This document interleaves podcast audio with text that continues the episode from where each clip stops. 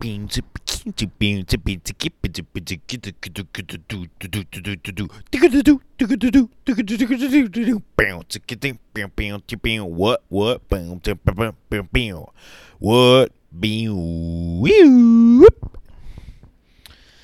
Uh, welcome back to another episode of Thoughts of Dust Brew.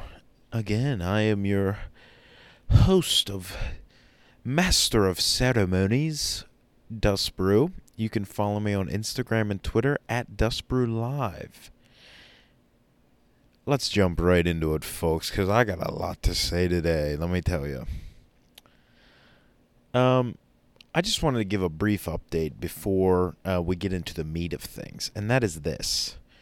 I th- I've decided that rather than my uh, Twitter and Instagrams just being a sort of a vehicle for announcing these episodes, I think I want to begin posting sort of shorter versions of this. Not exactly this, but something not dissimilar. Sort of like short videos, just speaking, you know, what's on my mind, but just in a much more condensed and tight format. And I'd also like to um, start tweeting some of the thoughts throughout the week, because I know, you know, I know a lot of you just can't wait to listen to this episode and get some of my thoughts. So I thought I might start tweeting some of my daily thoughts. That way you don't have to wait a whole week for the next episode of my thoughts. Because I, listen, folks, I know. I mean, if this were an in-person interaction, I mean, you'd be lined up around the block to hear me talk, right? I know these things. Trust me, I know. I know you people. You people, I know. But because we're not doing that, I, I just want to give you guys a taste. I want to give you some more content. Because as Gary Vee says, content! Content is the most important thing you could put out. Just put out content every day. Doesn't matter if it sucks, if it's great. I mean, sell your house. Sign away the rights to your children. I mean, start a business. It's easy. Just deploy gratitude, deploy empathy, and you will literally succeed. It's literally so easy. I mean, I did it. I'm worth hundreds of million dollars because I literally just deployed gratitude. Oh, yeah. I, I, I also uh, was an early investor in Facebook, Twitter, Snapchat. And, you know, the returns on those investments are probably in the hundreds of millions category. But ignore that and deploy gratitude. Anyways, enough Gary Vee hate. So, yeah, look out for that. You know, if you agree with one of my thoughts, you can like it, you can comment. Tell me why I'm wrong, because that's really what I want you to do. I really don't want to stand up here on my soapbox lecturing you all about who I am or what I, or, you know, about the truth of the world when really I don't know anything more than anybody else. So for that reason, I would love for all of you to to please write to me and tell me what I'm wrong about. Give me your thoughts, because your thoughts are important too, and just tell me about it, man. Let's have a dialogue. Let's have a dialogue. Don't you love when somebody uses that word unironically and not referring to, like, a motion picture? They go, can we just, uh, you know, I just think there's not enough dialogue about the African diaspora in the e- southeastern United States. It's always some complicated, global sort of, like, it's always this overindulgent topic. It sounds like a thesis paper for a sociology doctorate. It's like, just stop already. Enough already with the, with the, let's start a dialogue, with a dialogue, people. Enough already, okay? Enough already. Enough! But I digress. So today, I was thinking about chaos. More specifically, I was thinking about being an agent of chaos. Now, I can't take full credit for this idea, but I can take probably fifty percent credit. Maybe fifty-one. Maybe. I mean, can you give me that at one extra one percent? It's like when Mark Cuban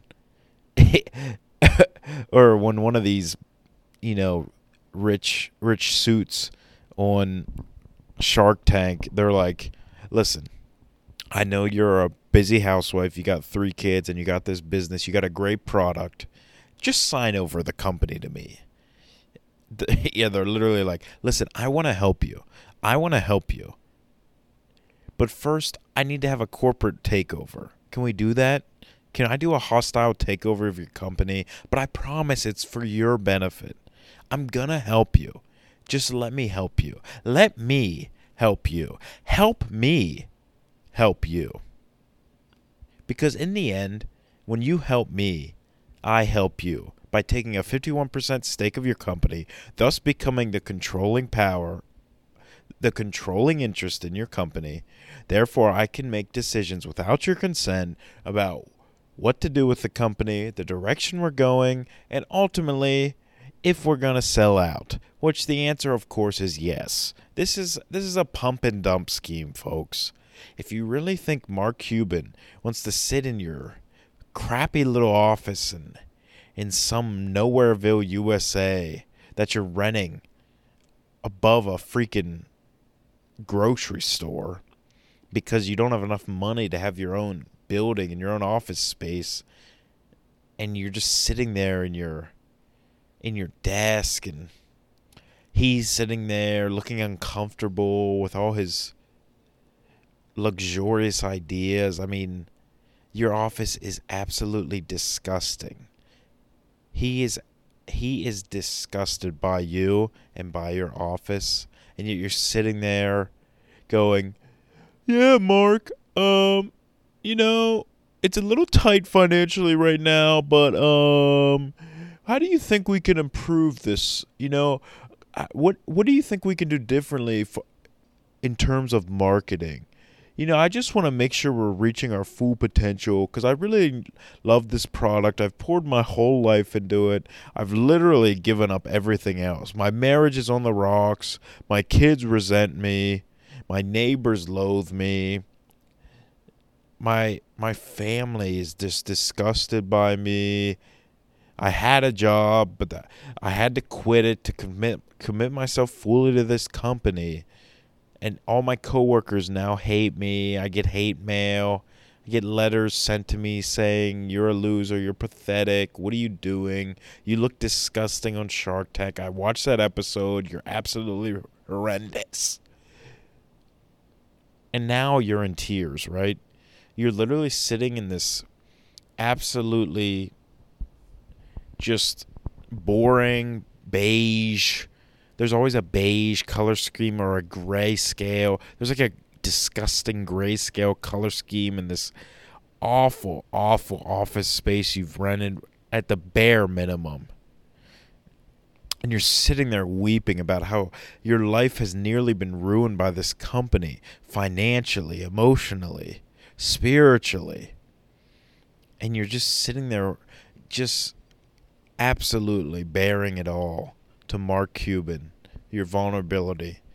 And you know what happens? You know what happens in that moment? You're sitting there. You're you're crying. You're weeping. You're sniffling. And and and Mark Cuban's sitting across from you. And you know what he says to you? He says, ah, "Cheer up, kid. We've all been through it. Don't worry, don't worry," he says. "Don't worry, I'm going to take care of you." And he reassures you in that moment, and you're like, "Oh, thank you, Mark. It is going to be okay, isn't it?" Because that's the thing with the with the present. Whenever something bad is happening, or you feel like your life's taking a bad turn, you don't know that it's going to be okay because you don't know the future. I mean, that's what's so great about the past. When you look at the past, you can you can see that everything turned out all right for the most part.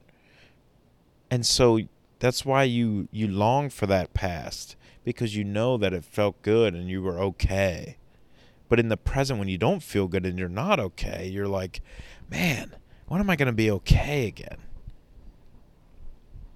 that's why the past is so, it's that feeling of nostalgia. But anyways, so Mark Cuban reassures you. And the next day, guess what happens? You get a call. And Mark says, "Hey, buddy, how you doing today?"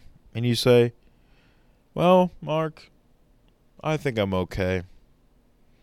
You know, I woke up this morning to kids screaming. You know, my, my husband was loathing me. He was just staring daggers into the back of my head. And I had to get ready quick. And the kids were hungry. And I made their breakfast. And I burnt their pancakes. So they were crying. And they were mad and telling me I can't cook, and I'm a horrible mother, and the dog was barking, and I gave him a treat to shut him up, and then he promptly threw up because he has a bad digestive system, and all my kids are upset, and I have to usher them out to school, and my husband leaves for his job and doesn't kiss me goodbye, just gives me a hug, not even that some days, just kind of like a, eh, see you later, honey," because the feeling's fading. I mean, let's just let's just say it how it is. The feeling is fading. And that's what it is, folks. The feeling's fading. So then I left my house and I got in my car and I drove to this terrible, terrible office space. And there's nowhere to park. And, you know, I got to do that thing where you drive around the block looking for a good spot. And, ooh, you see one? Oh, that spot looks real good. Then you get close to it, and you're like, ah, freaking fire hydrant. Can't park there. What's with these fire hydrants? I mean, it's ridiculous, isn't it? I mean, think to yourself. When's the last time you've actually seen a fire department using a fire hydrant? I've never seen it in my life. Somebody please tell me. Like, seriously, send me a message telling me the last time you've seen a fire department actually use the fire hydrant. Because at this in this moment, I'm not convinced they actually need it. Do they actually use the fire hydrant? Let me know. Please let me know. But anyway, so I get out, you know, I finally find somewhere to park, and I got to dig around in my freaking car looking for loose change, and then I put it in the meter, and I go in, and turn on the lights in the office, get my computer set up, check check my emails for the morning. Oh, phone starts ringing. Who is it? It's Mark Cuban. Mark goes, "Hey, buddy, how you doing today?" And I go, "Well, I'm doing okay." Mark goes, "Glad to hear it. Glad to hear it, buddy. Hey, I got to... I gotta tell you something. I think we gotta sell, man." And and and and you go, you go, "What? What? Sell? Why would we sell? I mean, this is my whole life right here. This is my blood, sweat, and tears." Mark just goes, "Yeah, sorry, pal. I crunched the numbers. It don't work for me. I'm sorry, but I gotta sell, and unfortunately, I kind of had to pull the trigger. I had a good offer come in from a overseas client I know I'm good friends with. He offered me something good, so I took it. Sorry that I had to tell you this way. Uh, I really love working with you. I thought you had a great vision, but sometimes these things just don't work out. And cheer up, though. Cheer up, kid. You'll be okay. You'll be okay." Click. Phone's down. I'm sitting there and I'm thinking, is this a fresh start or is this just the beginning of the end?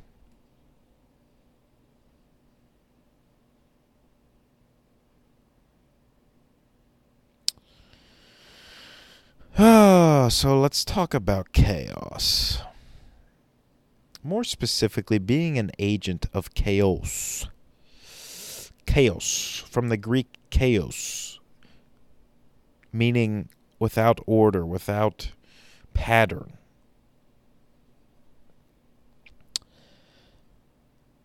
In my life, I have attempted and sometimes succeeded, some say succeeded, to impart a chaos to whatever social situation I find myself in. And what that means is I try to find a way to surprise the human beings who I might run into. Whether it's somebody I know or somebody I don't know, there's always a way you can surprise somebody. And that's where the chaos comes in. You simply do things that are not part of the expected social behaviors, and people perk their ears up. It's like you lull them out of this hypnotic state of humanity that everybody's in, and suddenly they're alert to what you're doing. Usually this comes in the form of laughter, right? Like, I have several instances in my life where I've my entire goal is to make someone laugh. I'll do anything for a laugh. I think it's honestly, it might be my greatest curse. I just want everyone I interact with to laugh. And I'll do almost anything to get it. I mean, I'll embarrass myself. I'll embarrass people or other people around me. But I'm not talking about like this sort of YouTuber outlandish, it's just a prank, bro, type situation. I'm not one of these, oh, it's just a prank, bro, relax. That's not the kind of chaos I'm talking about. I'm talking about more of a subtle chaos. Something that somebody would notice that they, they would probably laugh at just because it's just unexpected. Just something unexpected, you know? Um, a good example would be, we used to uh, do this in high school, me and a few friends of mine. It was kind of like a pratfall. If you don't know what a pratfall is, it's basically something they do in in movies and television where an actor will overact falling down. Whether it's falling down the stairs, getting tripped, or tripping over something. But they just make the fall sort of look ridiculous and and cause a lot of havoc. And so me me and a couple friends were pratfalling all over the place. I remember the hallway would be absolutely crowded, packed full of people. And I'd just be walking along, do-do-do-do-do. And I just pick somebody. I go, oh, here comes George. I know him. This will be funny. And all I do is stick out my left leg, r- hook my ankle around his, and just toss it. I mean, absolutely toss it. Slam on the ground, usually with a dramatic sigh or some sort of yelp. And then look with a... with. have a look of horror on my face and turn back and look at the the perceived villain in this situation. And the amount of joy that this brought to not only my face, but to a lot of people's faces around me. Just f- pretend falling, just prat falling in an outlandish manner. That is one of the chaos moments that I truly cherished doing. It's just something to shake people up from the status quo. And I just loved doing it. I mean, I did it constantly. I was addicted to it. And I would do it in the classroom. Classroom was more fun because sometimes it'd be quiet, you know. Everybody's working on an assignment or something. And I just stand up like to go sharpen my pencil and... oh, there's uh, there's Lisa. I know her. She's a couple desks up from me. Oh, is that her foot? She has her foot sticking out there. Oh, this one will be easy. So I'm just walking, do do do do do. Hit her with that right ankle hook, bang! Hit the ground hard, and and by the way, all the floors in the school, man, hard. A lot of them were like linoleum, tile. I mean, there's a few carpeted rooms, but most of them, man, bang! Hit the ground, and it did hurt. I kind of felt like a professional wrestler in that moment. It's like, although I'm putting on a show for these people, there is the, you know, the danger of actual physical harm, But I don't care, baby. It's showbiz. This is show business, baby. Pfft. A little sprained wrist ain't going to stop me from pratfalling. Ain't going to stop me from getting a laugh, man. So bang, man, I would hit the ground, look up at Lisa and whore and go, you tripped me? And the teacher looks at her and goes, Lisa, how could you do that? And she's like, what? I didn't trip him. I didn't do anything. And then I just kind of look at him and smile. And then he figures out that it was a joke. And to be honest, most teachers actually thought it was funny too. As long as it wasn't during a test or something really serious, I think they all honestly found it pretty amusing as well. So that was one of the best examples of delivering chaos in the world that I uh, had in my own life. And it, it it's just this... Uh, It's such a philosophically beautiful moment because I just, I get so bored with the status quo, and I think a lot of people do. And we're always looking for something to shake things up, something to stir us from our, from our slumber, to wake us from this, this, this Xanax-induced hypnosis. And I think delivering the minutia of chaos is just something brilliant. Something very, very brilliant. And I aspire to do it more. Of course, with the current times we're living in, there's not many people out in public where you where you can really do something crazy and get a nice reaction from it. But I'm still f- trying to find ways to do it. And uh, if you have any suggestions, please let me know. I mean, hit me up. Tell me how you've been an agent of chaos, because I'd love to know uh, some of your stories about being an agent of chaos. Or, or you know, what are you doing now? Like, what, what, what would you suggest I do to continue to shake the social status quo up? Because I think it's important for all of us to... to keep ourselves, you know, awake, keep ourselves pepped up, keep ourselves going, man. Just giving us that fervor of life, man. That's what we need. We just need that fervor of life, that that excitedness, that like every fiber of my being is twitching in perfect lockstep. That's the kind of enthusiasm we need, because it's so easy. And I'm telling you from experience, it is so easy to slip into this negative bubble of energy, just, and it follows you, and it and it begins to weigh on you. I mean, you can almost see it in some in the way people walk sometimes.